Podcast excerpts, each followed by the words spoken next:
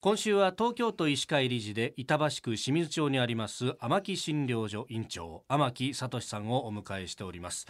抗生物質と細菌について昨日伺いました、まあ基本的にはこれに合う抗生物質っていうのを使わないと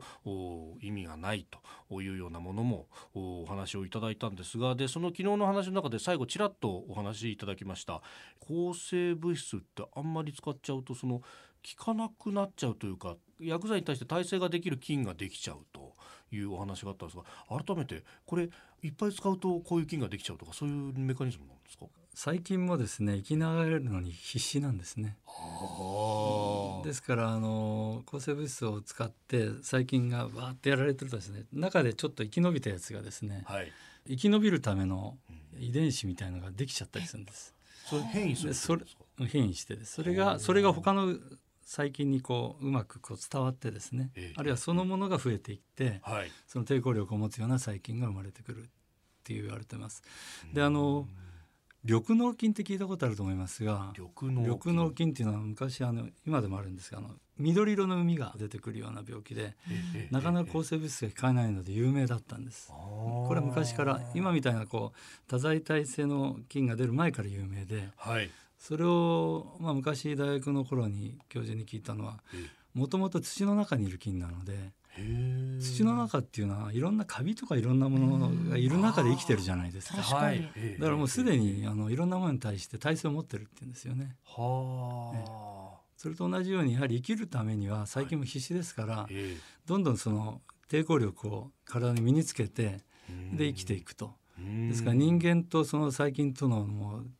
戦いというかもう勝ったり負けたりの勝負が繰り返されてるという感じだと思いますじゃあこの耐性菌っていうのもいろんなものができちゃうわけなんですね可能性ありますですから A という抗生物質を使って A 丸という細菌やられましたと、はい、ところがその中ちょっと生き残った A ダッシュみたいな菌がこれの A という抗生効かないんですよその A ダッシュに対して今度人間が B という抗生物質を作りました、はい B は A ダッシュが行きますがこの A ダッシュの中でもまた新しいのができてですねこういったこういいたちごっこみたいなことが始まっちゃうんですね現にそうなっているうちに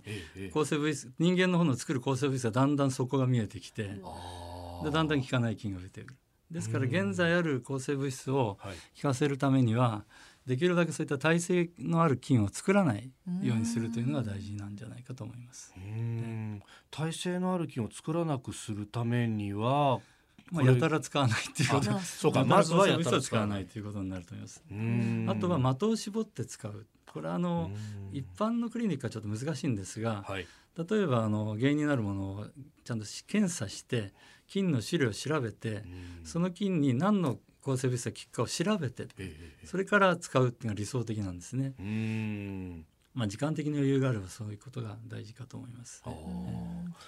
あの抗生物質出された時に必ず飲み切ってくださいねって言われることが、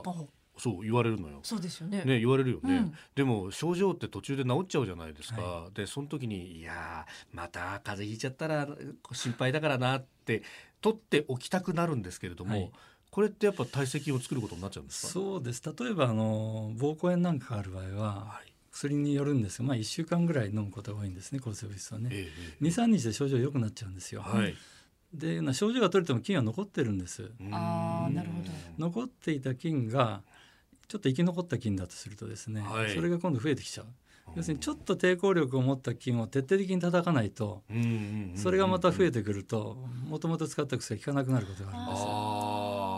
ですからあのやっぱりきちんと飲むと処方されたら飲み切る、うん、っていうのが基本ですねなるほど、そっかそれでだから耐性菌を自分の中に作ってたかもしれないってことありますね、ね、なんか飲んで症状良くなったらあもう飲まなくていいかななんて思っちゃうんですけどねそうなんそういうことではないんです、ね、は特に結構ちゃんと飲んだ方がいいと思いますね。なるほど。その辺も含めてお医者さんの話はちゃんと聞きましょうってことなんですね。はい、えー、今週は天木診療所院長の天木聡さんをお迎えしまして感染症、抗生物質など身近な病気、お薬のお話を伺いました。先生、一週間どうもありがとうございました。ありがとうございました。